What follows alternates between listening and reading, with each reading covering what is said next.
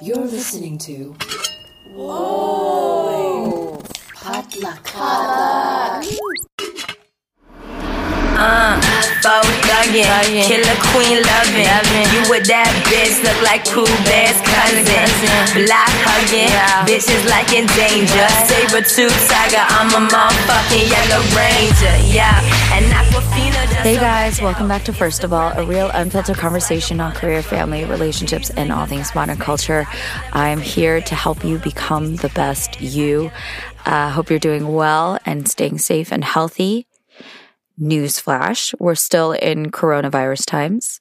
COVID 19 is still a thing, and it probably will be for a while longer. So, this is my request slash demand, command. I don't know, being a jerk about it. Wear your masks. It's not a big deal. It's not expensive. If, and I'm not making light of that. Um, I'm just saying there are things that are more expensive out there. You can uh, hopefully spend a few dollars to prevent having to spend thousands and thousands and thousands of dollars on hospital bills and tremendous physical and emotional stress by wearing a mask. So consider it an investment in your in your health and safety and in the health and safety of others. This is not a political statement. I'm not here for that. I'm not here for that noise because I go by science. And uh, it is proving to be a very key component in preventing the spread of coronavirus to others, especially when you're out in public spaces, especially when you're around other people. Um, I personally take offense if like someone's near me and they're not wearing a mask. I just, I feel offended. I'm like, you're not looking out for me and you're not looking out for yourself. Love yourself. Who hurt you? Anyway, uh, not to turn into a psychoanalysis, but it is important. Please take care and be courteous to others. And there are more and more cases and uh, more evidence that's proving that it is important. Okay. I wouldn't spend this much time in my intro when we have important things to discuss in a podcast episode if I didn't really care or believe that it's very important to wear a mask. So please do it.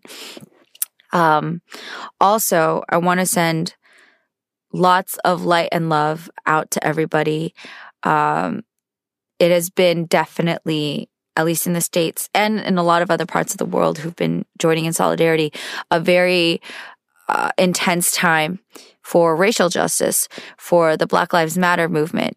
There has been um, protests and a lot of movement uh, in systems with police, with uh, government, with families and friendships and relationships and communities like just across the board it's been an incredibly intense time and i just want to note that I'm I'm here for you all as much as humanly possible. I'm sending all my love out to you who've been part of this fight to undo something that has been taking hold of our country, our world, uh, for centuries at this point. There's a lot that we're unpacking.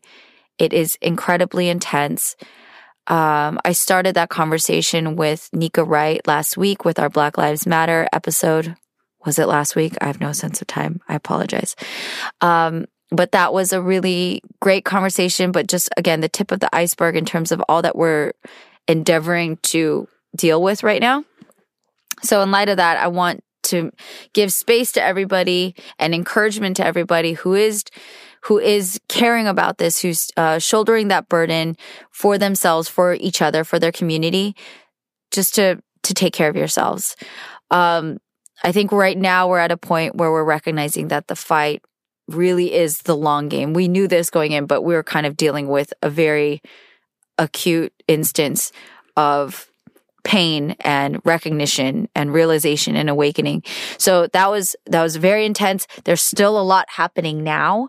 Um, there have been deaths. There have been, you know, continuous just it's a lot. It's a there there are continuous incidences that that are happening, layered on top of the fact that there's still racist hate crimes happening against Asian Americans, towards indigenous people. Like there are many, many fights that are happening simultaneously.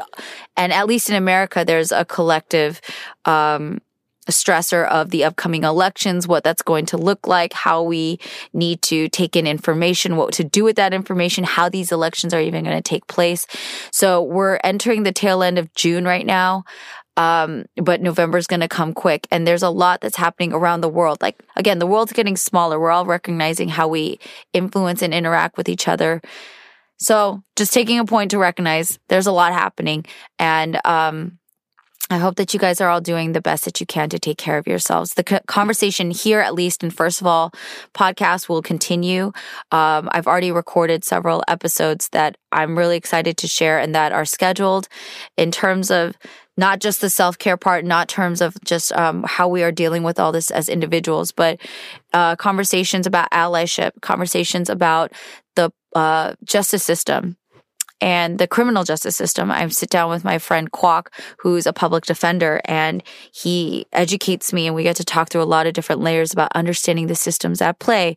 Uh, there are more conversations to come, and hopefully they will be educational. Hopefully they will be inspiring. Hopefully they will be empowering because again, this is a long game and we all have our, our part in contributing to the betterment of society, to the betterment of humanity, to our resilience and to our overcoming this really difficult moment. Um, but I'm also a firm believer that our most difficult moments are very, are very key and crucial to our development. They're, you know, they're milestones. They are not singular, like they're not the only defining moments, but they are defining moments and how we deal with crises and how we deal with hardship uh, can kind of set the foundation and set the stage for how we continue to grow as people. So let's just take that all in. Uh, I know today's episode, this week's episode is something lighter, but to me, honestly, something incredibly meaningful. And it's not to detract from the attention of the racial injustice uh, that's happening and the movements that are are being undertaken these are all parts of our daily lives. And so they all deserve attention. And I just want to take some time at, at the intro of this episode to, you know, shine light on that. We're all dealing with it. And I apologize in advance because if at any time in the intro or in these episodes I become incoherent, it's because my brain's really tired. And that's just my personal reflection on it.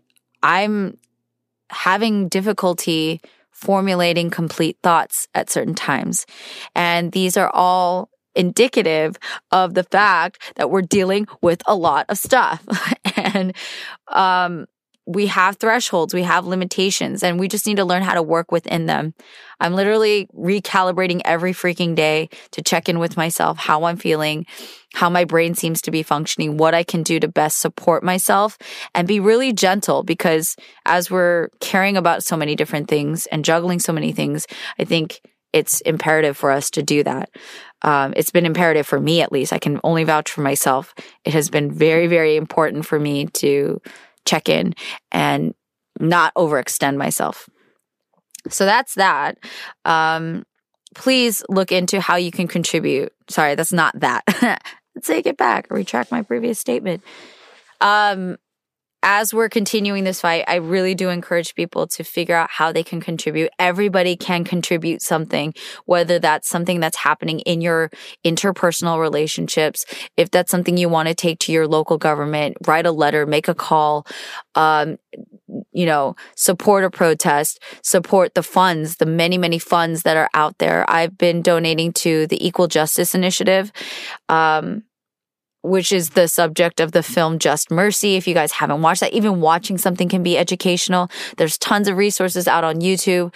I've watched 13th. That, that documentary alone has blown my mind so much. And there's so much to unpack there, which we'll go into. Um, but educate yourself. Watch a documentary. Watch Just Mercy. It's incredible acting and it's an incredible story on top of everything. And, um, watch a documentary on your own community for if you're Asian American. I know a lot of Asian Americans listen to my podcast. Go to PBS, watch the Asian Americans docu series. There are so many resources out there. Shout out to my friend Bao Nguyen who just did a documentary that was released on ESPN called Be Water about Bruce Lee. that has uh, an amazing lens on Bruce Lee as a leading man, a martial arts hero, but also him as a man of color who was trying to break through in Hollywood in the 70s and the barriers that he faced. There's so many ways to look at all of these different um, experiences that are happening and therefore shedding light on the ways that we can contribute to solutions. Uh, you can also donate to the NAACP. You can donate to the ACLU, who are doing so many important cases for civil rights and just be part of the solution. You know, these are all ways that we can contribute that are, uh, that are that are good to the larger society that can help us feel like we are doing something meaningful and fulfill a sense of purpose and not just sit there with thoughts and feelings that can stress us out, like channel that, put that somewhere. And if you need to think about your anger, which I talk about recently, go to my channeling anger episode. Um, but yeah, take care of yourself, but also figure out how you can contribute. Together, we can make a huge, huge difference. A little bit from a lot of people goes a very long way. So do not count yourself out. I really encourage you. And I thank everybody who's been contributing even on their social media platforms, I'm learning so much through all my friends who've been sharing such great resources. And I thank you all for that. Even that, you know, just that's free. It's free 99. We're all on social media anyway. Uh, voice your opinions, show solidarity, be there for a friend, support one another, educate yourself. So many things. Okay. So that really is that in terms of, uh, the racial justice aspect and just civil rights in general there's a lot of other ways that we can contribute. Go do it. I love you. I believe in you. Now on to the intro of this episode. Um, one of my favorite topics and one of the clear favorite topics of my first of all podcast audience. We're going to talk about dating and love in the time of COVID. Uh, for this one, this has been a long time coming. We, I actually recorded this several weeks ago. So if there's any contextual time discrepancies, please be forgiving of that. Um, but I got to sit down with my friends, Julie, Krafchick, who I've actually known in San Francisco in the Bay Area for many years, and her co-host Yue Zhu from the Dateable podcast, which is one of the top podcasts about dating, love, and sex. Um, on their podcast, they talk with real daters about everything from sex parties to sex droughts to date fails and diaper fetishes and first moves to first loves. I will be covering some of those topics here in first of all because dating and romance and love is something that I could talk about for days and days and days and years and years forever never never really get bored of it. Um, and I think that there's a strong connection to what we experience in our dating lives to the rest of everything that I talk about here on First of All, uh, with self development, with leadership, with you know, systemic racism, all of it. I mean, dating and love and relationship is such a key part of our lives. It's how we align with others, how we align with ourselves, how we um, compare and contrast values, what we're attracted to, what we want to build with. Like it's all in there. So I'm just really, really excited to share this episode with all of you because in the time of the coronavirus, which is a public health crisis and something that is affecting our daily lives, our economy, everything. Definitely in there is dating and relationships. Many of us, most of us, hopefully, have been quarantined. A lot of us have been isolated from others. Not everybody is living with uh, roommates or family or anything. You know, a lot of us have been alone, much like myself. I've been quarantined with my roommate, Chris, who lives his life playing, um, League of Legends, amongst other things, and doing his work. And I basically feel like I've just been isolated for the vast majority of the last three months. Um, we're all experiencing different things and interacting and connecting with people differently. I went through a breakup, you know, right before lockdown happened, and that was its own roller coaster leading up to being in quarantine. So we just want to talk through all these different things, how we're going to connect with others, how we're going to relate to others moving forward and just our past experiences. So Yue is a former TV personality and she's a dating coach who's worked with clients around the world. And Julie is a technologist and a researcher focused on human connections and relationships. Um, yeah, it's a doozy. We we have a really good time in this episode. They're actually coming out this week with the episode that I was a guest on there. So I hope that you check that out because it is a different conversation and maybe an extension of this one. So if this one you know tickles your fancy and gives you some some good things to think about which it definitely did for me. Hope you'll go check out their podcast because it's it's coming out right after this one and it'll be a continuation of some of these topics. So yeah i hope that you enjoy this. If you have any feedback want to link up uh, ask more questions i'm getting more engaged on social media. Follow me at first of all pod. You can follow my personal page page at Minjeezy. And um, yeah, check out Dateable Podcast because they're amazing and has so many funny and insightful stories on there. And without further ado, here is Love and Romance in the Time of COVID with Yue Zhu and Julie Krafchick from Dateable Podcast. Enjoy. Hey, so what is new? Just waiting in queue.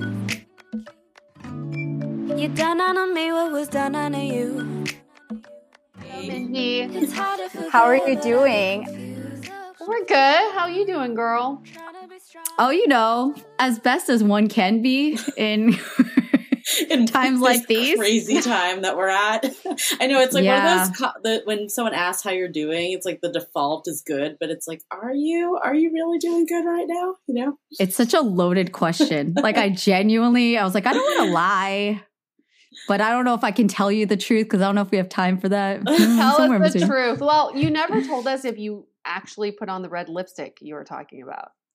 Okay, so I started, and this is this is the state of my life. Is that I started the red lipstick thing, so it's like a blushy pink right now. I didn't commit to the whole red. Well, that's okay. A Thank you. I'm- gradient I'm of red. It's all good. You know, it's like a it's like a K-pop lip gradient. I like that. I love that you gave it the name. Love it. I've been Um, putting on makeup because I feel like I just need to because I'm like I'm starting to just wear sweats every day, and I'm like, this is not good. I need to. Yeah, I no to. I need to switch this up asap. One hundred percent. I was wearing workout clothes every single day. I think the first two months because we're past the two, like we're Oh, yeah. what two and a half months, almost three now. Yeah, we needed to switch up out of the, the workout clothes.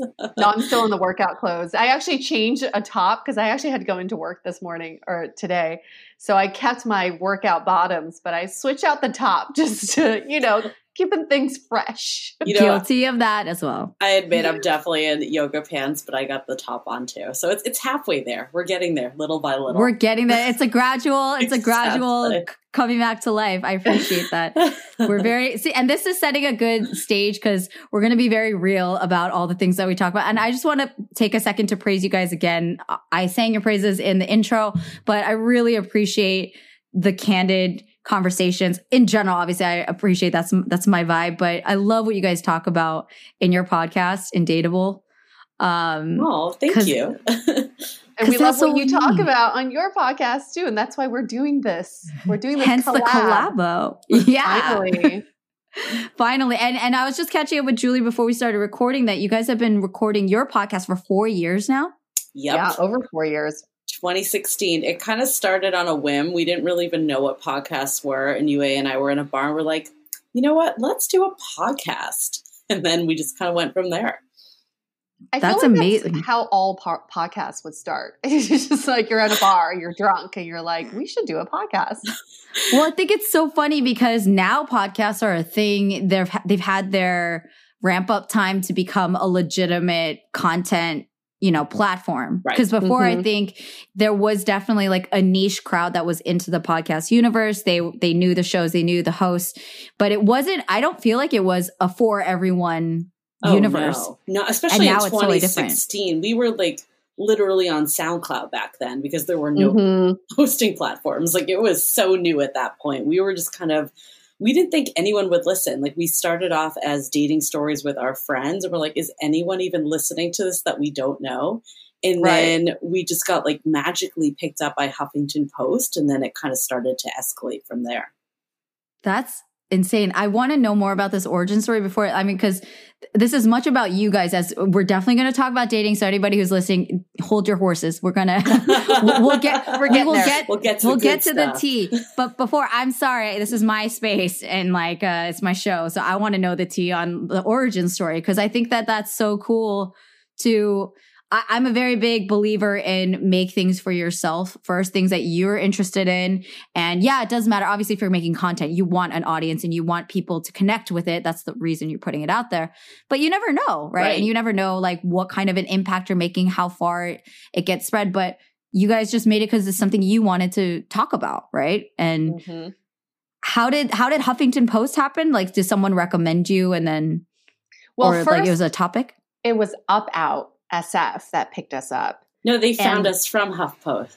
I think. Oh, I thought the I thought it was the other way around. I thought it was Up Out then HuffPost. Oh, then I really don't know. you know, it all kind of like merges together at that point. I'm pretty sure it was the opposite because I thought that's how they found us. But honestly, I think for both of them, it was not us reaching out to them. It was just pure luck at that point. That's someone, the right person happened to hear us. That's awesome. And it's not even just like the right person, but it's like the message, something synced up. I'm very big on, you know, Mhm. divine timing and putting out your truth and it'll, you know, magical happen that way. I'm very much believe and promote that. But that's really cool that whoever whoever this magical person was. I know. um, Thank you, magical person. yeah, because it like and honestly, the things that I've heard from the episodes I've tuned into have been very therapeutic for me. It's just always not feeling alone or like clarifying what you might be going through in your I- dating world. That's exactly what it is. And I think like when Yue and I first met, and Yue, you can chime in on your side of the story, but uh, Yue was a dating coach and she had experience outside and was fairly new to San Francisco, where I had been for like my whole adult life. So, kind of the way that people dated here was pretty much the norm to me. But I'll let you talk. But you felt like it was very different for you. I mean, I was just like, Mhm. what the fuck is going on here? I had no idea. I've never been in a city where where they're just clueless men out in the wild, uh, but still, uh, but still, people said this was such a great city to date for women. You know, it was like one of Mm. those things that because when before I moved to San Francisco, I remember everybody telling me you're going to have the best time there. The numbers are in your favor. and I get here and it's I, I equate it to a middle school dance where there may be a ton of boys, you know, there may be a ton of boys there, but they're not on the dance floor. I can tell you that. They're not dancing. They're just on the dance Mm. floor. And all the women, all, all the girls are on one side, all the guys on the other side, and everyone's just trying to figure out like how to ask each other to dance. That's how I felt about San Francisco. But That I- is hilarious. They're playing hacky sack too in the corner and I Right, mean- exactly. I think like what we've learned though from doing this, there's definitely differences in cities everywhere for sure, but there's also there's just more similarities than differences at the end of the day. I think we just started to notice a lot of them first here because it's sometimes more prominent with like dating apps being developed in San Francisco or like people just being a little more nonconformist and challenging traditional views. So it's Mm. stuff that we started to really see trickle everywhere. And we actually started off as a dating at SF podcast because we thought we were so freaking unique. And then we realized we weren't at all. We realized that it was the same shit everywhere that everyone was going through. So it was actually kind of a fascinating revelation that it was not, it was universal. I think that's an incredibly important discovery to have and to document it too, nonetheless. You know, like you're, it's shedding light on this concept that people might have about where they are, you know, Mhm. like, oh, I'm in the South and it's just like that here. And it's like, well, everyone in New York is so, it's I'm like, nah, bro. We're all, we're all confused and awkward and, uh, non-committal. Don't know how to, everyone's bitching about their own cities and they think grass is greener across state lines when they're Yeah. really not. there we face exact same issues and just moving out of your city will not solve any of your dating woes. I can guarantee you that. Yeah. 100%. I think that's like the quick fix, right? It's like, oh, well, if I change it. And I, I think if you are like truly stuck and you want to move to another city to reset your life, or you want to move to another city for another reason, like by all means, you should move. I'm not saying don't move and leave ever. But I think if the people that think that they're going to just move to another city to solve all the dating problems, there's just going to be the same problems in a different form there. I think that's very sound uh, data to wrap one's head around. Mm-hmm. Um, because in general, we are having new conversations that shed light on the realities versus like perceived realities is something that I'm very big on at this current moment that I've been evaluating through COVID and um, my life in general in my 30s. Just like, what are my perceived realities versus facts? Because facts matter in my Mhm, world. Right. um, and how have I been kind of painting a certain picture that may not be, you know? Mhm. Um, and in what ways has that helped me maybe survive and cope? And how many ways has it kind of been to my detriment to not grasp reality for what it is? Sir, you know, the jury's out on that one. So I, I don't have a concluded, conclusive uh, verdict for you. But that's stuff that I've been thinking about. And I applaud both of you because I think you do it with such humor and um, just honesty because we we are not going to benefit from like putting on rose colored glasses about any of this shit as as we we know um trying to face facts. But you i'm really curious so you were a dating coach but where did you go to san francisco from? I so I was a dating coach in New York for seven years, and then I moved to Beijing for two years, where I also had some dating clients, and I had some clients in LA and also Amsterdam randomly. Uh, yeah. So then coming to San Francisco, I also thought that I would pick up my business and. Being here was when I decided I didn't want to be a dating coach anymore because I realized that I did not know what was going on in the dating scene. I I could not give any solid sound advice to anybody in San Francisco or anybody during that time because modern dating has changed so much and my business was built built upon gender roles. That's how I built my Mm. business. And that was, you know, back then like this is over a decade ago in New York City too, where gender roles are very important and they're so cut and dry.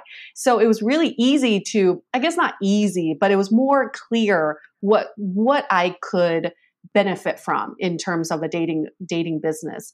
But since things have really shifted and since moving to San Francisco, which really set the foundation for kind of like modern dating scene, I realized that nobody knows how to date and nobody knows how to navigate through blurred gender roles.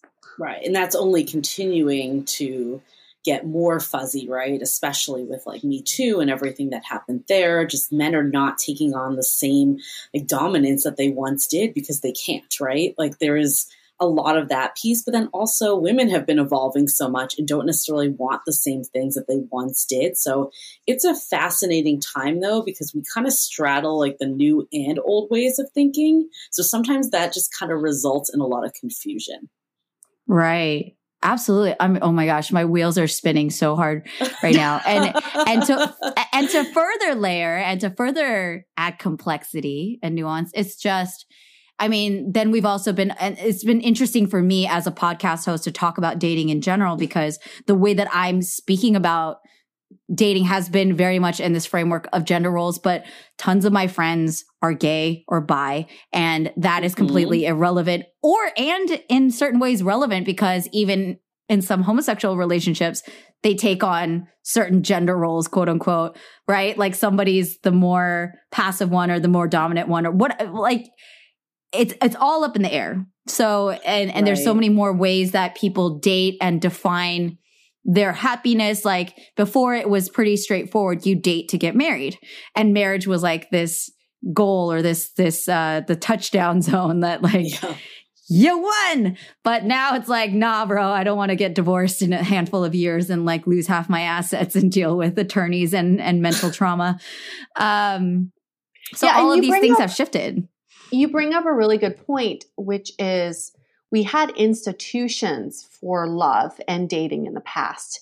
And even though we may not agree with them, they were a clear path for us. And that's why there wasn't that much turmoil for dating back then. But now, because we're kind of like throwing a wrench into these institutions, we feel a little bit directionless.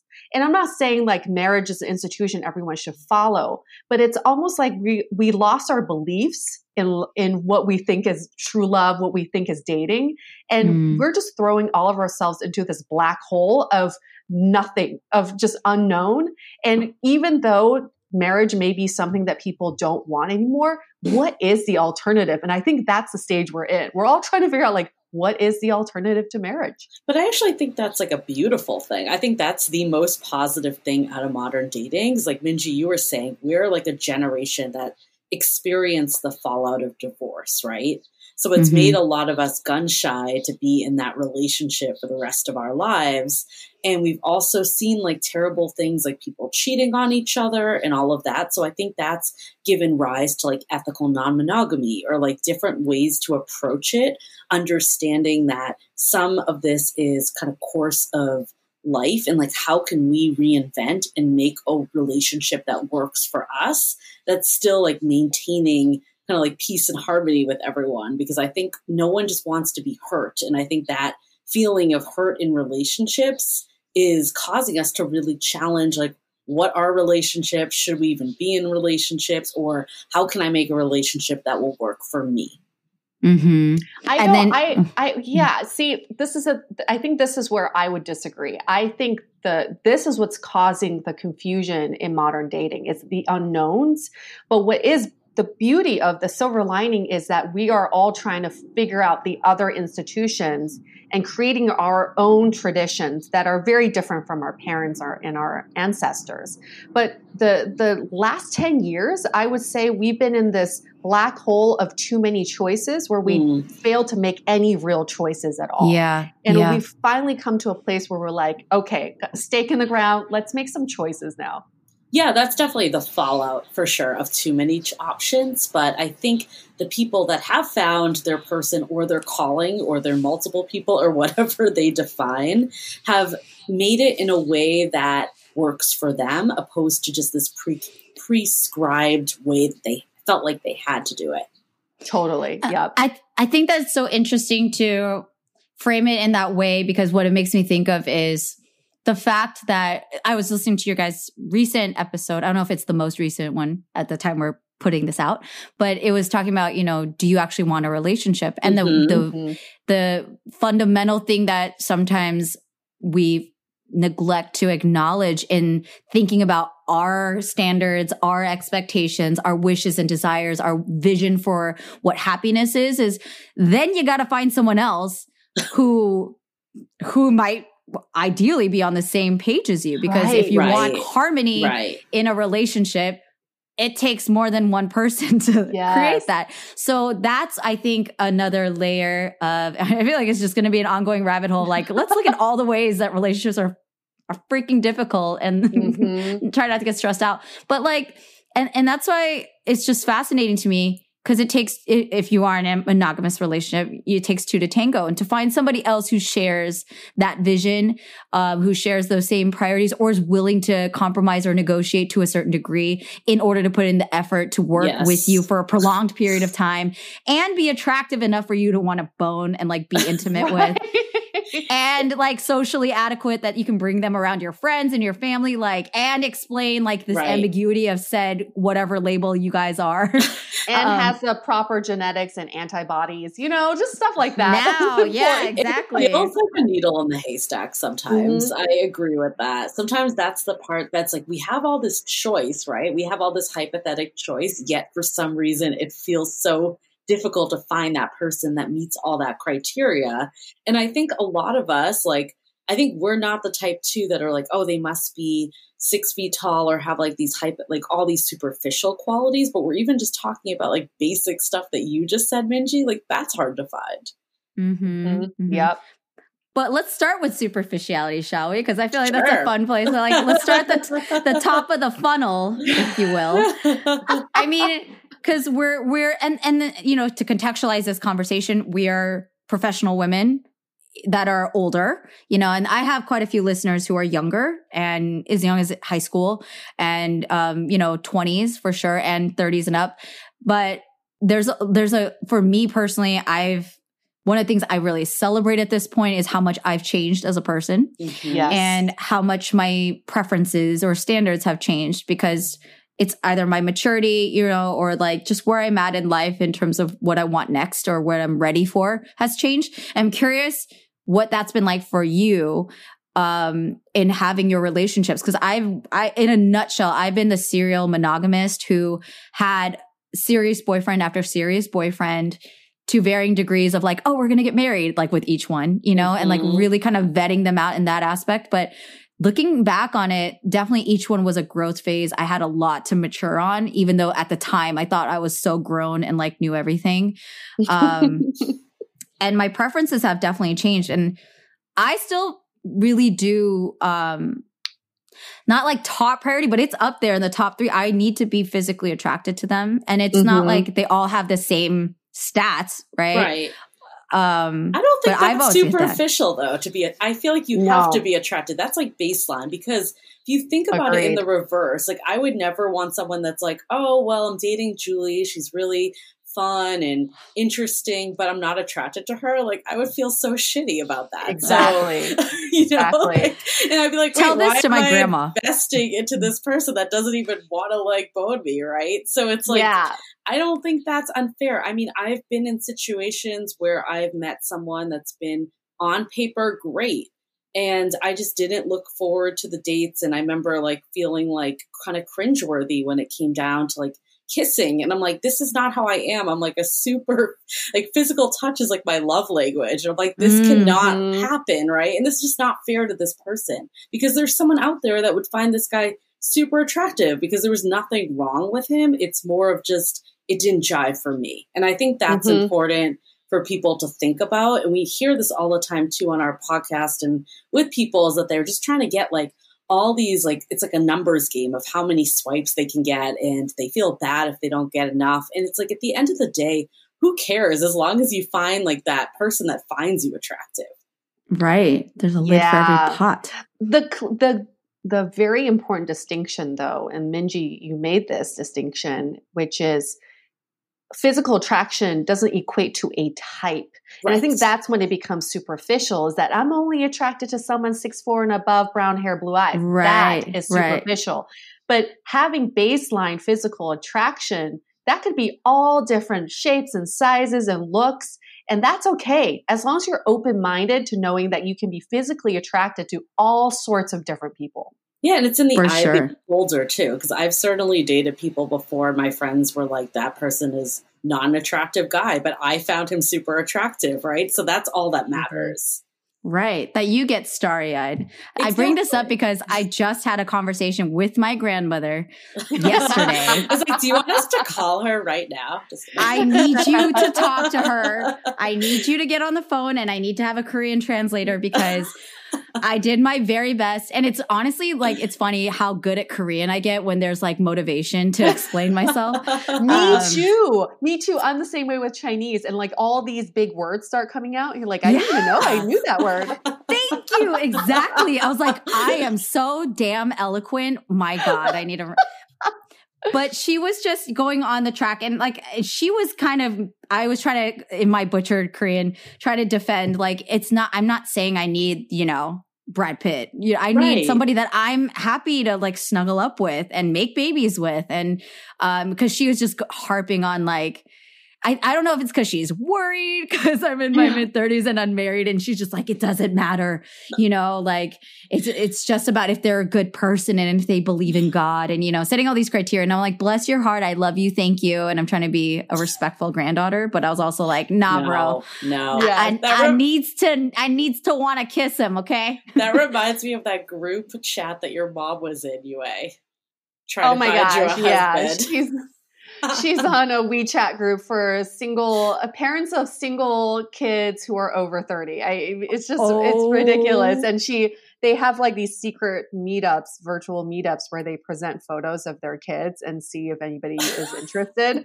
But it, but Oh. the kids are completely removed from that. I'm sure there's something in Korean culture where they probably do something like that as well. One hundred percent, yeah. But but what you're bringing up is exactly what I think about if I were to go back to my middle school self right now, or let's say high school self. Mhm. And what would I tell myself? I would say, stay away from that boy because now I see him 20 years later and he is ugly. He's fat. He's like three times divorced. That's like, for your lo- younger listeners out there. like from my from your future self, I would say you are crying over a boy who is the biggest loser 20 years from now.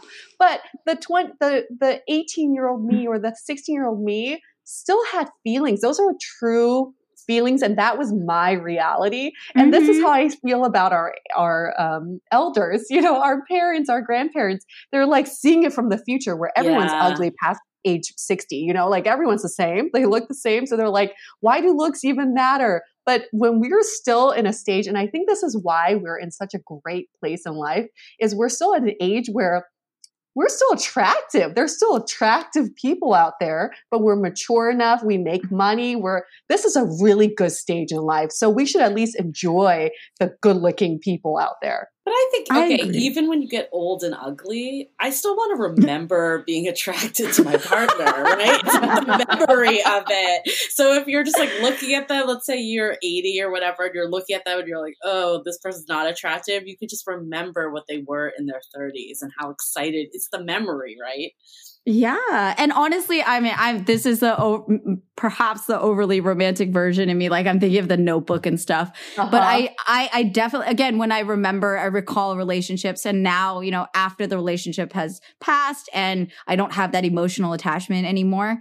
I do remember, like, yeah, when we were in love, even though empirically, objectively, not even really like my quote unquote type, if I if I had one, and even now I'm like, wow, I don't, I'm not attracted to this person, this ex of mine.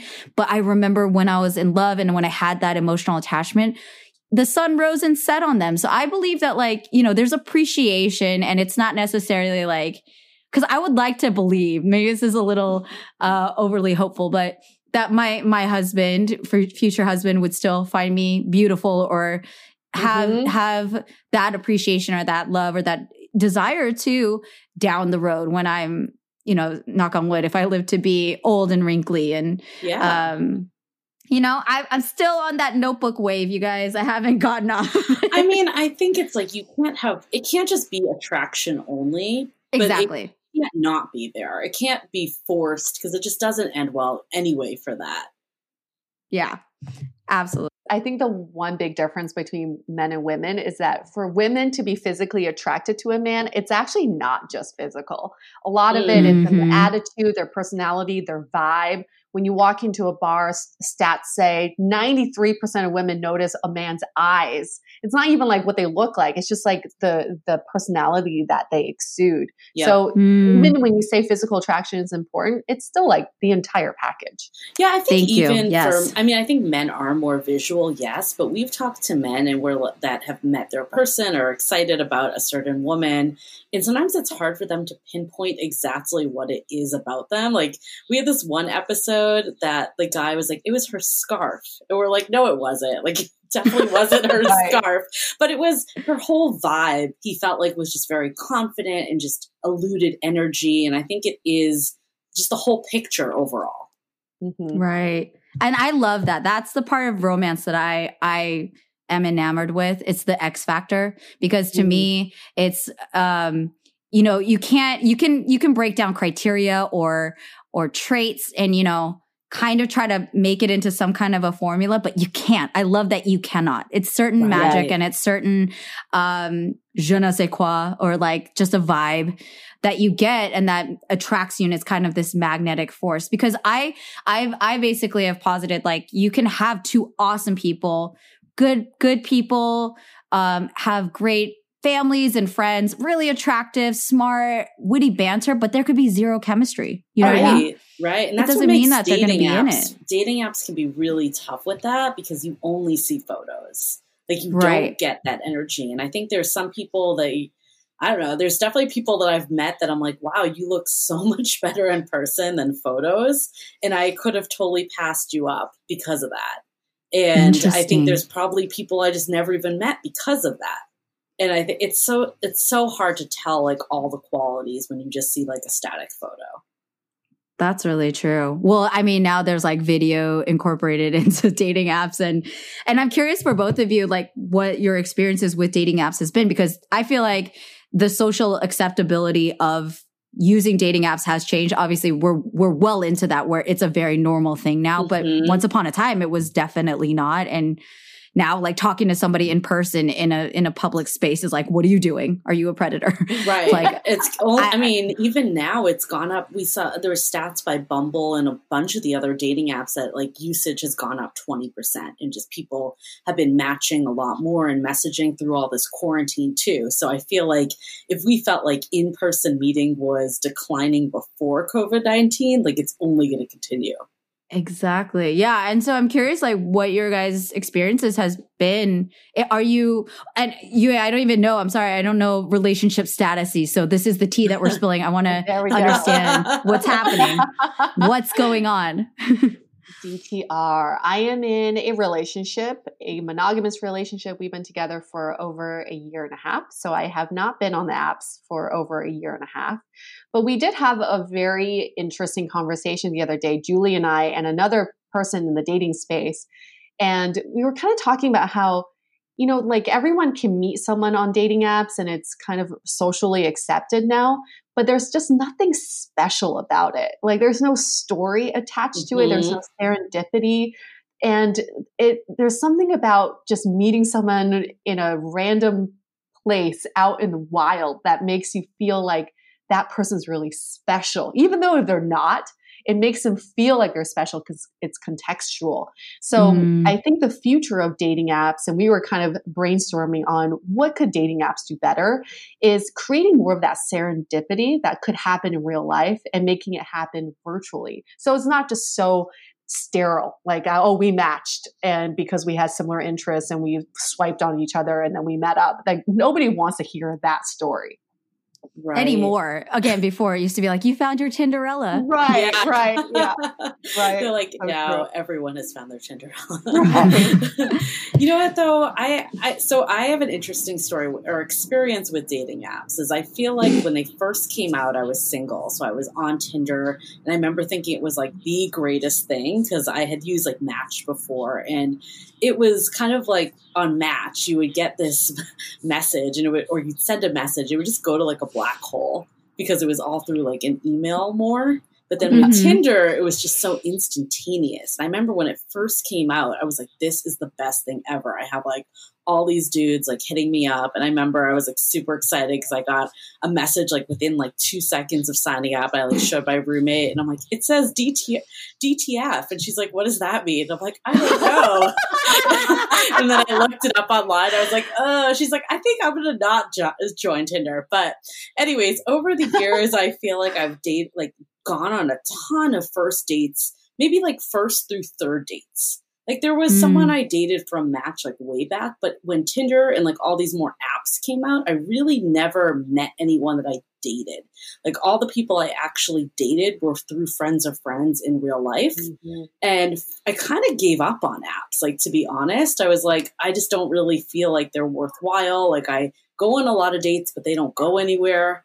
But then Mhm. after um, a significant breakup of mine, I got back on the apps. And it was probably like one of the first people I matched with. It was ended up being a boyfriend of mine. And we just like really hit it off even through met like through chatting like I don't know what it was. Like we didn't talk on the phone, we didn't do video, so we really had no idea beyond just text, but there was something that was very engaging about it. And I remember Mm. just feeling super excited to meet him even before we met. Like I went into the date. I remember I I don't know about you, Minji, if you've done this or Yue, but for a long time I wouldn't even save people's phone numbers because I'm like the odds of me actually liking this person is probably so slim. So I might as well not even take that extra two seconds to put their number in my phone to just delete it later. So with him though, I put his number in my phone because I'm like, I have a good feeling about this one. And I like went there. We really hit it off. It was like one of like the most magical dates I've ever had. And we ended up dating for like four months. And then he actually had to leave the country um, because he lost his visa. So we probably would have kept dating. It was nothing to do with our relationship, but it really did change my perspective on dating apps because we both realized we would never have met each other. Like we had no similar circles of friends or anything like that. So it was Mm. one of those situations where actually you see the benefits of dating apps that it really gets you out of like your zone. And I think one of the benefits of this whole thing with COVID 19 right now is that I'm hoping that it makes us excited to meet people again because I think that is like something that was very much lost on dating apps. And I'm hoping that people do more pre screens through videos and phone calls because you know, it's just dangerous to meet nowadays, right? so are you hope, worth it? exactly. I don't know about you, but I'm like, I'm making sure that I am really like there's like a pretty good chance we're going to hit it off before I go risk my life to meet some rando. So I mm-hmm. feel like my hope is that you do more of that pre screening on both sides and you either realize, like, nope, this isn't a match. And then that saves two people a lot of time. Or both people get excited to actually meet in person and don't have nearly as many prospects and as nearly as many choices. Because I think the problem right now is that people aren't giving each other enough time. Hmm. Interesting. Like you mean like presence and attention and investment? Is that what you mean by time? That and I think that has actually been a shift over this period is that people have a lot more time with presence and connections and we can go into this in more depth. I think that it's been a mixed bag in terms of dating, but I think in terms of like friends and family and all of that, there's been a lot more like that time and connection. But I think mm-hmm. time and also like, okay, well, if we didn't have everything that I'm looking for on my checklist after three times, I'm just going to move on to the next person because I have like five dates scheduled this week, anyways.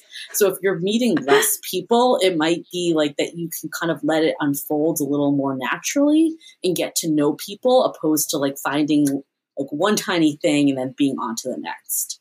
Right. I mean, I I really like that, and I, I just in general, I think the overarching um, recognition of shifting priorities in general, whether or not mm-hmm. you're in a dating or relationship mindset pre-COVID or during, you know, leading into it, I think naturally because of the state of humanity, I would be surprised if people have not at this point, right? We're like almost three months into, at least, you know, in California, um, we're like three months into having much more time alone and more free time and limited interaction with other people in person lends itself to being like, who do I actually want to see?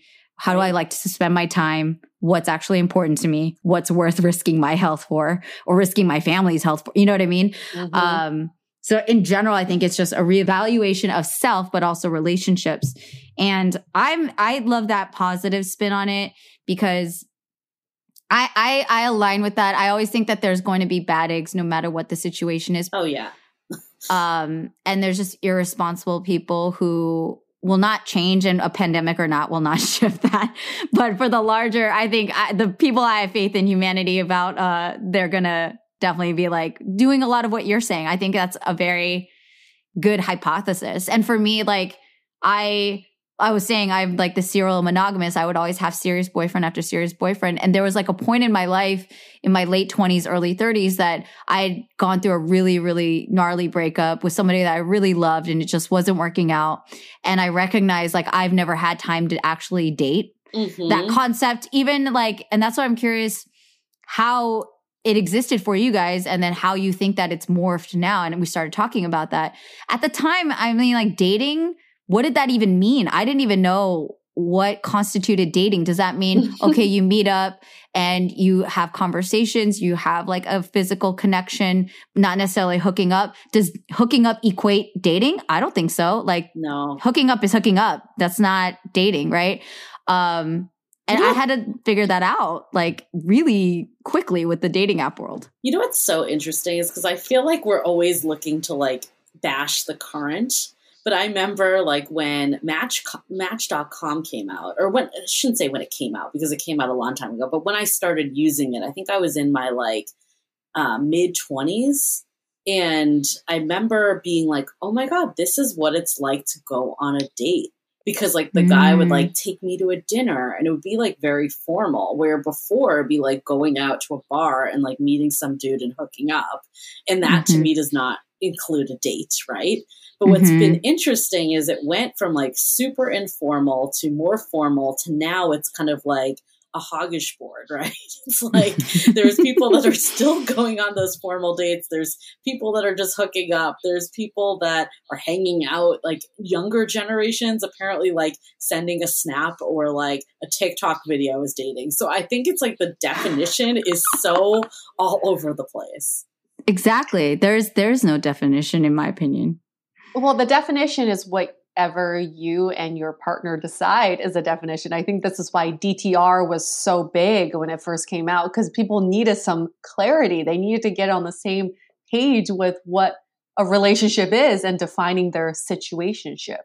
But even mm. like, Hmm. okay, date, this is something I've always struggled with too. It's like when you're, let's say you're dating someone, but you haven't like defined the relationship, but you haven't just gone on like one date. Would you say that you're dating them? Like that feels like it sounds like you're in a relationship, but maybe you're not. Like it's all a gray area. But can we just be honest here? Or maybe it's just me. When you're dating someone, you know. And when you're not really dating someone, you kind of know that too. Like I remember I went on six or seven dates with this guy through a period of like three months. I never felt like we were dating. Mm, that's felt like true. we were hanging out. It felt like it was very casual, but we never really got deep in our relationship. Even though if you were just looking at frequency, you could say, well, I mean, that's that's pretty decent way of saying that they're dating. So I think you just know, right? That's a good point. And a lot of times, like the best DTR conversations are when it's so obvious that you've already been dating. And you're just like, oh yeah, we're of course we're dating. Like I remember an ex boyfriend of mine, like we were just like walking down the street. He's just like, You're my girlfriend, right? Like it was so like nonchalant. I'm like, Yeah, like I am. You know, it was so it wasn't like a discussion, right? Because it was already there. And I think those are the ones that always seem to fail too. It's when it's not super clear and then one person Mm. springs it up and the other person's like wait what Right. And I think that's a, that I think we should regroup and have a whole DTR uh, episode because let me tell you from from that multiple times I've you know been, been in between boyfriends and and done the dating app thing. I have in my opinion dated guys and gotten some interesting feedback on their end. I was like, how does this not constitute dating? I'm not saying you're my boyfriend, but in my mind, it was like I knew. But that's why I also learned very, Mhm. very uh soundly to not assume that and that it does warrant a conversation. Like that's what adults do. That's what a Right. person who respects you and a person who respects themselves does versus what I allowed to happen repeatedly, not just once, but repeatedly to just like sit in the gray area, not want to rock the boat, Mm. feeling mad, Mhm. awkward, self conscious, even though it's like to me, all arrows pointed to like we're dating. We hang out multiple times a week. We hook up. We you text me every day. You say good morning, whatever. Like all these things to me, cues that indicate we're dating. Okay. I'm not saying we're exclusive boyfriend, girlfriend, and you meet your family right now. But when I then I had the guts and I had the actual courage to bring it up to said person, they'd be like, "Oh, we're just like we're kicking it," and I'm like, "Excuse me." Yeah. That's the problem though. There's no guidelines anymore right? Because like some people could text every day just because they're bored right? Exactly. or exactly. like now especially with covid-19 like we have people ask all the time like oh i went on an eight hour zoom date with him and then i never heard from him again. And it's like well time at this point doesn't mean anything but i do think people are going to start to define the relationships a lot more and have more of these discussions because of covid-19 just because of health and like the fact that they're going to have to where before it was a lot more ambiguous because we didn't have to deal with that right. I, I always like to give people the benefit of the doubt that they they know they only know what they know, which in this case or in any of these cases, people's definition of what is dating could be is solely dependent on what they think dating is from their past. Mhm. So maybe Mm. kicking it to him is dating in his mind, or um, seeing someone three days in a row is a relationship for someone else. I think this is so why you were saying, Minji, is like it's so important to have these conversations when you're partnering up with someone, even if it's not exclusive, just to get on the same page. I remember dating someone, my boyfriend in, in um, Beijing, and I've talked about this before. We had very different definitions of what cheating is.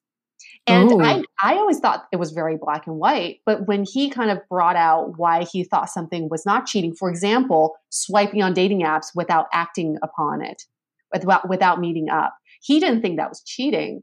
But to me, that was cheating. But we never, I faulted him for what, what was my standards and what I knew, but not what he knew. How do you how do you justify that? I've been in sticky similar sticky situations with dating relationships, ambiguous relationships and with serious boyfriends because Mhm. that's where I do think criteria and definitions matter, right? Mhm. Um and I've I've been on the receiving side of that too, right? That I've been caught in my own hypocrisy of like, well, you know, like I say a certain thing but I kind of act to another. And how how do we set a standard though? Because to me, I agree with you. You, if like Mhm. someone's swiping while they're in a relationship, Yeah. No. fuck out of here. No, that's cheating. You know what I mean? Like you're introducing whatever risk, temptation, communication. You're also publicly putting. If you're on a dating app, you are to whoever is interacting with your profile. Letting them assume that you're available to be had. So I could go on about this. I can Right. make my little case. But Right. uh how how how have you done I mean that you are the relationship coach, right? How would you walk through yourself and your your ex at that point? Like how would you walk through that? I think everything has to come from a place of love. So the first thing I did was not come from a place of love, but from a pride, place of pride. I was like, "You motherfucker! If my coworkers see you on this fucking dating app and they think that you're cheating on me, I'm gonna fucking kill you." I mean, that's like how I spoke to him, and he was like, "Okay, well." I guess we're done. You know? but in hindsight, looking at back, back at the situation, because I had never been in something like that, I think one, you just have to be really empathetic. I wanted to understand. I later, when I settled down, I really want to understand what was going through his head, and culturally, and you have to understand contextually, this changes kind of all the definitions. A lot of married men are on dating apps in China, not for cheating, but purely for attention. And when you, when other women see you, uh, local women, the first question they ask you is, "Are you available, or are you just looking?" Oh And- wow. And that's that was really fascinating to me because even on a dating app, when you see someone's photo, doesn't necessarily mean they're available. It Right. just means that it's just they're there purely for vanity swipes or whatever it may be. And he had been, he's not Chinese, he wasn't born in China, but he had been in China for over 10 years. So he, it was already really deeply ingrained in him. And to him, he had, he hadn't done anything wrong. To me, he had basically cheated on me. And like that's basically he had slept with some Mm. woman. That that was already I already made up my mind. So this is this is the conversation we always encourage couples to have, even in situations where let's say one person brings up a fetish that you think is absolutely weird and disgusting. Well, you shouldn't shun away your partner. First and foremost, you have to come from a place of empathy and love and ask, what is it about this that turns you on? And you have to kind of form, I mean, relationship is a dance, right? And you have to just dance your way to a place, to a dance routine that you feel really comfortable with. And if you are not ultimately comfortable, then you have to get out of the relationship. But it's not about faulting your partner. It's more about just learning more about your partner. Yeah. right and I- and yourself too i think it's like having your Mhm. boundaries and in that in that what you're saying i think there's also the empathy and love for yourself that like if you're really not okay with it to be okay because i've been in positions where i would overcompromise my own self in order to please the other Right. person trying to cater to what and that gets really dicey Yeah, Mhm. you definitely can't do that. But I think one of the most fascinating things we've done on our podcast too, like if we're going back to early dating, is we've had these kind of like he said, she said um, interviews like about a date. Like we did one that was an exit interview, and it was basically this guy that had gone on like hundreds of first dates that didn't go anywhere and he didn't know why. So we called up like his past dates, and all of them he wanted to see again, and all of them felt like he didn't want to see them again. It was Mm-hmm. just one of those like crazy mismatch perceptions. And I think Mm. what we've learned over this is that people interpret things very, very differently. And someone can walk out of a date being like, that was the best date of my life. And other people are like, what the hell? And that's why I think there's so many hurt feelings. And that's why people ghost. And that's why, like, we have situations where, I mean, more, more extreme is like we have someone that thinks that this type of swiping is okay and the other that doesn't. So I think it really does come down to all of our personal pers- uh, personal perceptions. But where you, I think, can get an, a level up in dating is you do take that step back and try to be empathetic of the other person and not Mhm. make those assumptions. And I'm not saying that you should sacrifice yourself by any means. But it might be giving the benefit of the doubt once or something. And Yeah. at least making it vocal what your expectation is and then seeing how they come through because no one's a mind reader and we can't expect people to be Oh, honey, you're you're like speaking to the person that I mean. I've gone through so many relationships. I'm just re- this is a very also recent conversation with my therapist, recognizing a perceived reality of myself, which is that I'm a good communicator, and Mm. I'm mixing that up because when it comes to public speaking, if we're on a podcast, if I'm talking with Mhm. friends, I do think I'm a good communicator. I think I can get my thoughts out pretty clearly. I, you know, if I have an emotion, like I can convey that. However, caveat relationships when it comes to the Mhm. most tender part of my heart and the Mhm. thing that can be hurt the most, the quickest, the most, and the most long lasting. Um, not so much, you know, like that's, that's taking a, that's comp- I feel like segmenting. You have to like really look at. You can't just like across the board be like, I'm a great communicator. Operate under that mindset and assume that like I'm a great communicator. So if something goes wrong here, that's your bad because I'm good. And Yep. um, it's been very sobering for me, very humbling for, you know, to say the least, to say, okay, yeah, in this area, I, I do think I'm a strong communicator, can always improve. But here, actually, not so good because I Mm. have held a lot in. I've definitely been guilty of the like wanting the my partner to be a mind reader or just like coerce it out of me or care Uh-huh. enough, quote Yep. unquote, to do that and and just assuming like, okay, well, you didn't even ask. And then that other person can be like, well, you didn't volunteer that. Like, if you care about this relationship, why didn't you offer it? And I'm like, that's not my job. And then it comes to expectations, right? Like gender roles, expectations, what you were influenced by culturally, et cetera. Like I'm waiting for Prince on a white horse to like save the day and save me and all the things. And I'm like, as a grown woman now, I'm like, oh, Yeah. honey, no. Oh, Oh, no. Well, Oh, I no. think that I agree with you. I think that's actually how I've evolved the most over my, I guess, dating life, if you want to call it that. Um, and I think a lot of it has to do with the podcast, just because we've heard all these different like perception stories and how different people view different things. And I've realized that people really don't view things the same at all and Mm. you can never um, you can never go into a relationship i think the hardest part is going in and recognizing that you view things one way and this other person that you're forming something with operates completely differently and i think the part i've struggled with the most over my life is like communicating my needs and what i Ugh. need in a relationship and I had I actually recently ended a relationship over this quarantine period. It was from an ex of mine from 5 years ago. We broke up like 4 years ago and rekindled our relationship over this quarantine to see if we could make it work. Mm. And one of the things that we, was really great actually about quarantine is that it forced us to have a lot of conversations and not be together physically. So we really just put it all out on the table. And I remember him being like, wow, you've gotten really good at this. And I'm like, yeah, I've been doing a podcast for four years.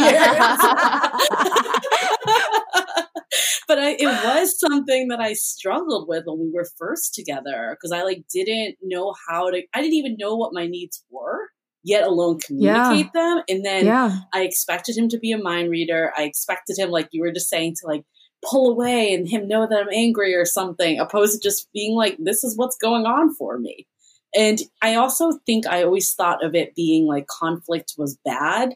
And if we, if I raised my needs and he didn't agree with them, then we would just end. Where I think what I've learned over doing Dateable is that conflict is inevitable. Like these are two different people that are coming to a relationship that have different views. Like we're going to see things differently as i was mentioning. It's how do you work with that person to overcome that conflict? Yeah that's real. Whew. minji i don't even know what's your what's your situation right now.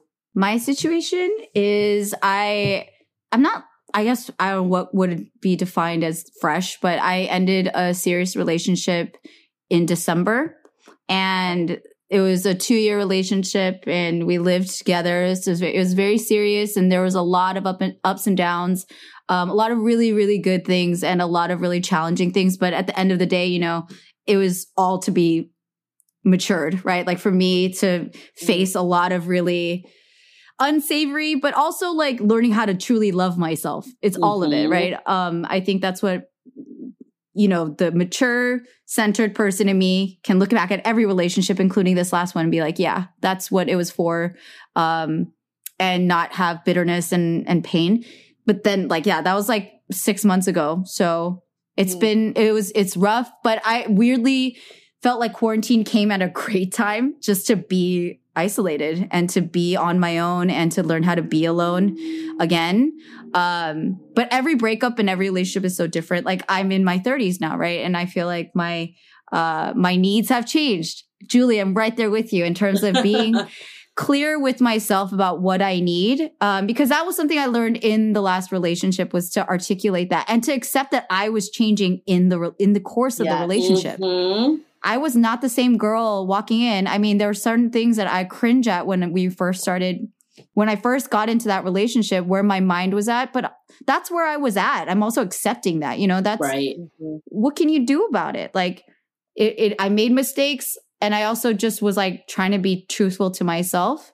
The other person didn't like certain things, they did like certain things. We were both just like head over heels. So when you're in that headspace and in that emotional state, yeah, mm-hmm. a lot of logic and practicality just flies out the freaking window.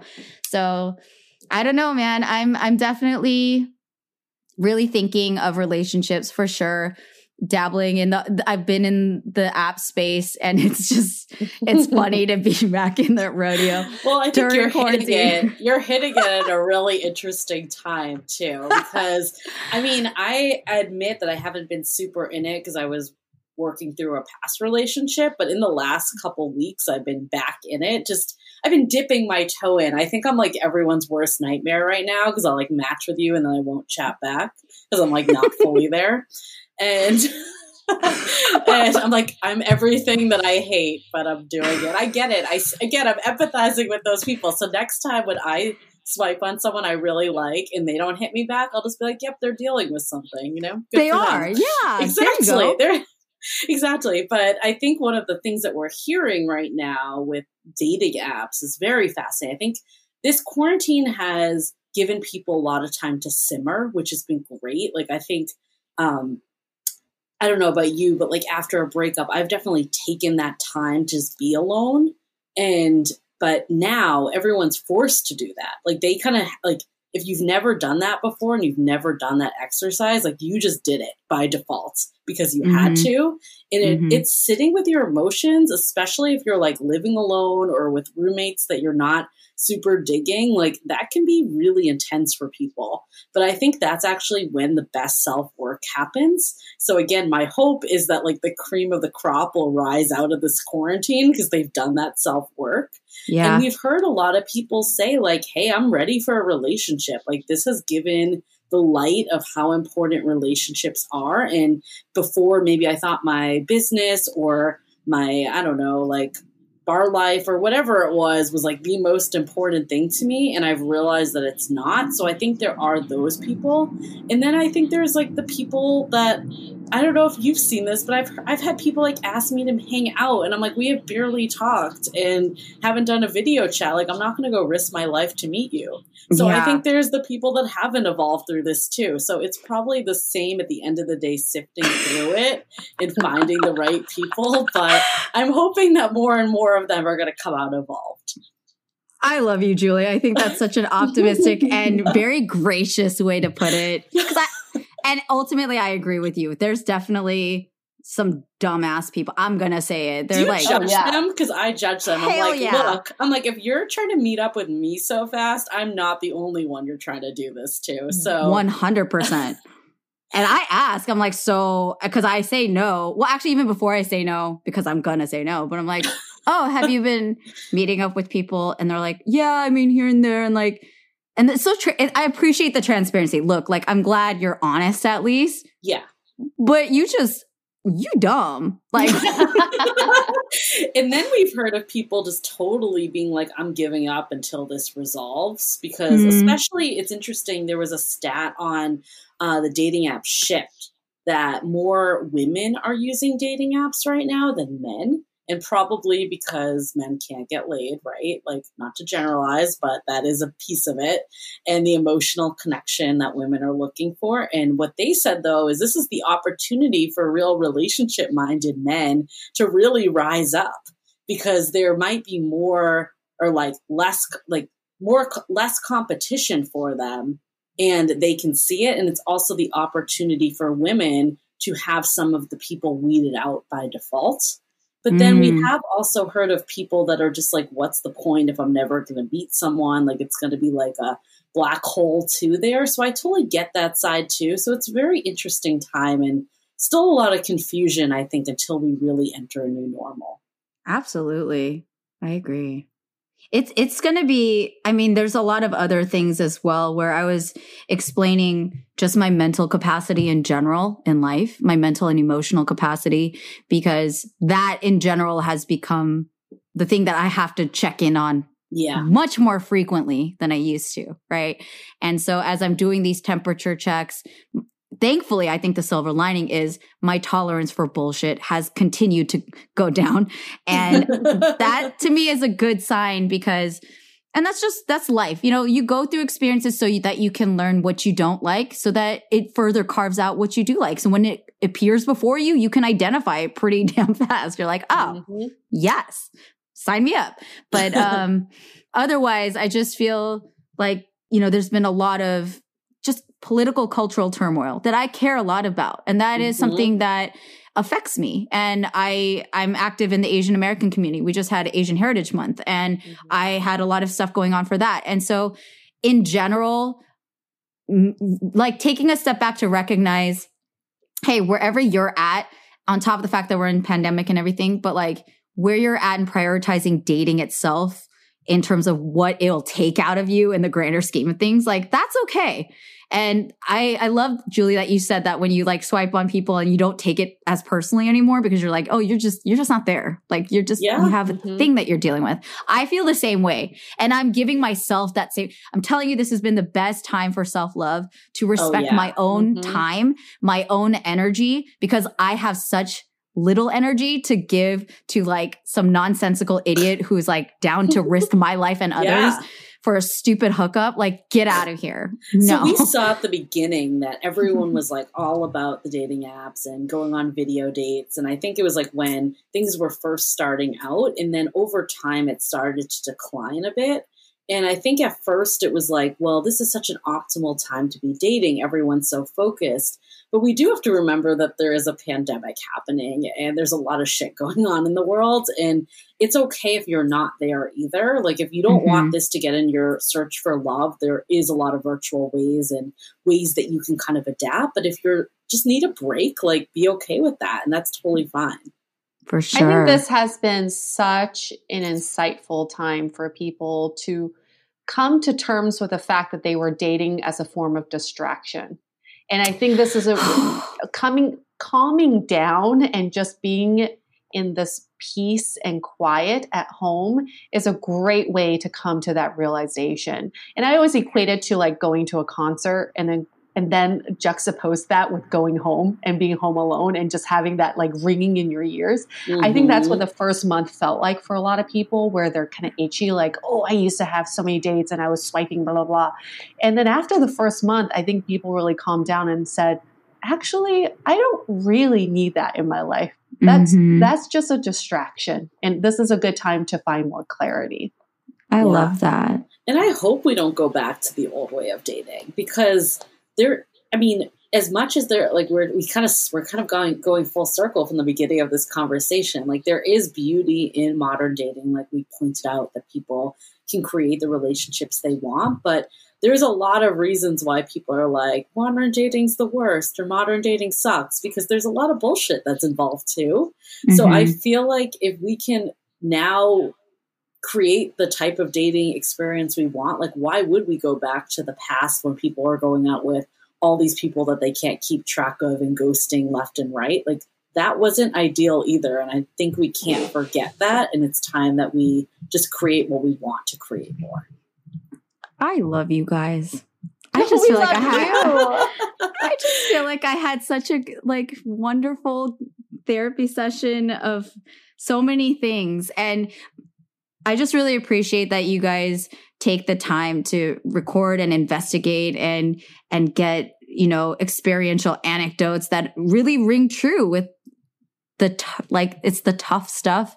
It's the great stuff. I mean i could go on for days and days and days about how wonderful it is to just connect with somebody or be attracted to somebody and have that little twinkle in your eye because you have a crush or whatever. Like there's so many great parts. And so it's not just to like shit all over it right but it is it is a tough thing because I think you're putting something extremely valuable on the line and that's your heart and your time and your mm-hmm. feelings. So it's not, you know, to take it lightly. And the fact that you guys invest so much energy into having these narratives or like the, and the evolving narratives, right? Because it's not a stagnant mm-hmm. thing. It's like in and of itself, it's a very culture driven uh, situation. I just appreciate that you guys have this podcast and you guys are getting such great guests like Mark Manson. And I, I really want to go listen to that episode because um, so I'm reading his book and we'll right have now. You soon, Minji. We'll have Minji yes. right up there with Mark Manson. oh my god, that's that's. Ah! Um, but I think you hit it well. It's like at the end of the day, we wouldn't. Okay, dating isn't is sometimes very challenging, right? But at the end of the day, the the end result is so beautiful. Like when you do have that relationship, I know even for myself, even the relationships that haven't worked out, like those are some of my fondest memories of my life. Mm-hmm. And there's a reason why we go through all this, right? So I think if we can help people realize that they're not as alone and change their perspective, that's the best way that you can kind of adapt to dating and get to that end journey that you're going through. I love it.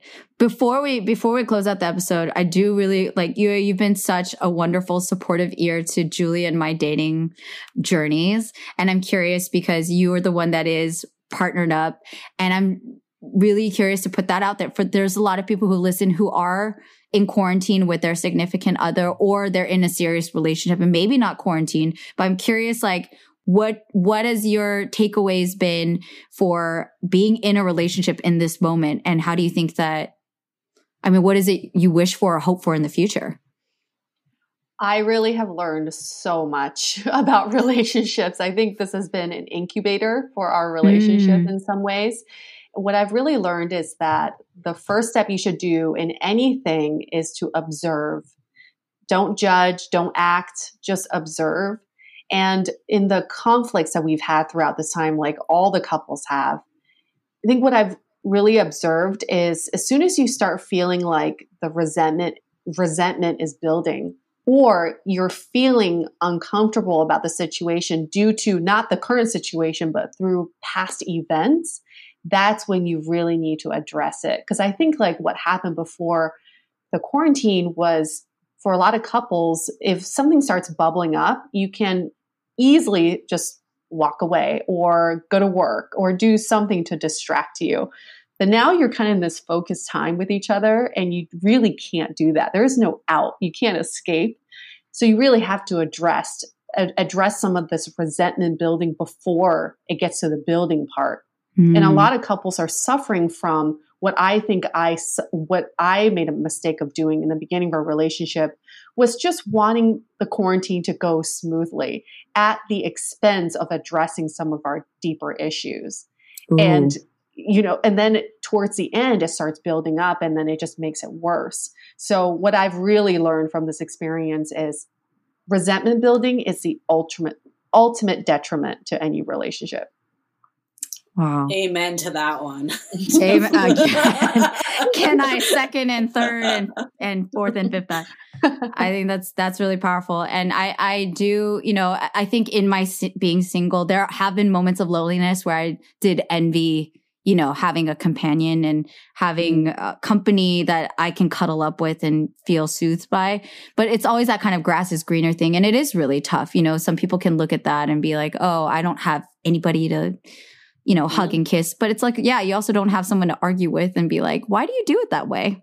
I think everyone is struggling in different ways. Like parents are struggling. Like there's just people that are quarantined with their family of different struggles. Like literally, I think you said it well, the grass is greener. So mm-hmm. when you're feeling down, I think it's good again to have that perspective that it's not always 100% for someone else either. Right. And Minji, I know we'll be talking about this topic a little bit more when you come on our show, but I always live by the rule that I much rather be lonely by myself than lonely in a relationship. Mm-hmm. Yes. I really think that's the worst feeling in the world. Yes, absolutely. And it, it's it's a lot and as we mentioned earlier, you know, we continue to change as people and that's going to be always kind of like a tough thing to navigate because you don't know what your future version is going to be. So the mm-hmm. only thing you can really do, as cliche as it is, and I think we're learning it ad nauseum right now in quarantine, is be now, be here now. Right. Like, and, yes. and, um, you know, have visions. Like, I'm also trying not to cut myself off from like having hopes or dreams or visions or, I think the word expectations can be a tough thing to, to mm. digest sometimes because that can become a slippery slope.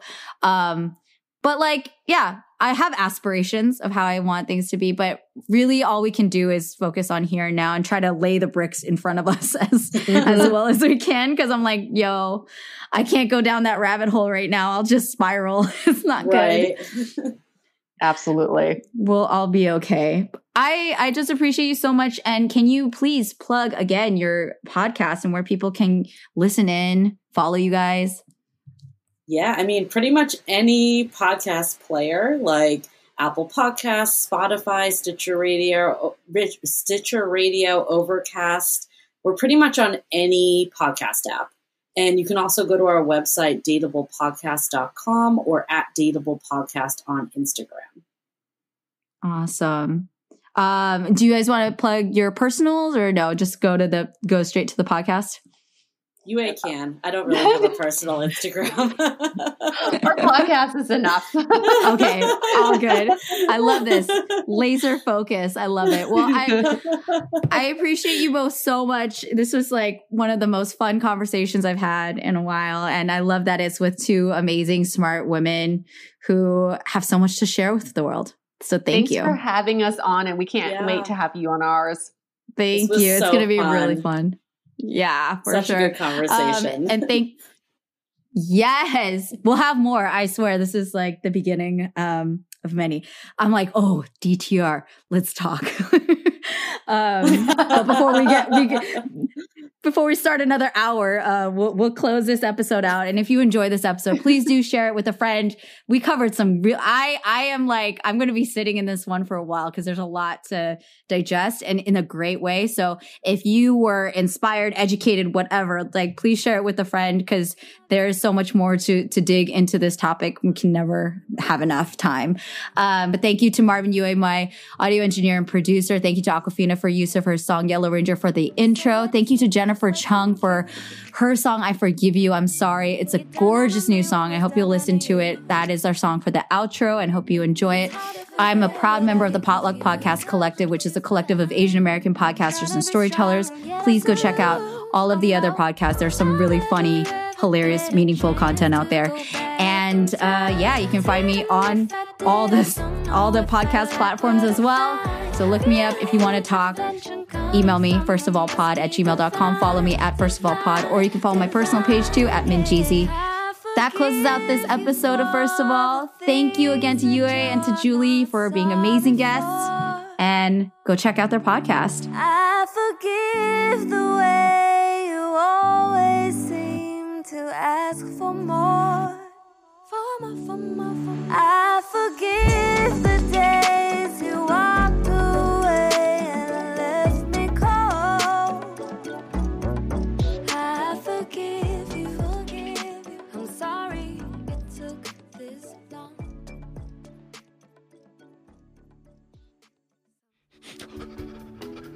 Kathy, Kim, Steve? What's going on? tell me, what do you know about K dramas? Oh, um, they have something to do with the drama that comes from K cup coffee pots, because you know they're bad for the environment. Uh, no. Oh, you mean Korean dramas? Yeah, I know that they are very grounded in reality. No, that's actually the opposite of what happens. It, it sounds like you don't know anything about K dramas. Yeah, I was just guessing. That's actually perfect. Remember Will, Phil, and Joanna did that Korean drama podcast? Yeah, they saw Boys Over Flowers. Yes, and people apparently listened to it and want another season. But Will and Phil are still recovering from that season. Oh my god, are they okay? I did hear they tried to give themselves amnesia. Oh, is that a K drama thing? Yeah, pretty much. So, are you guys down to help out with the new season of the Korean drama podcast? So we're gonna be watching a K drama this time? Which one? Secret Garden from 2010. It was a big hit. And if you're down, check out the Korean drama podcast at koreandramapod.com. Kaja! Am I gonna see Sana Towel Buns?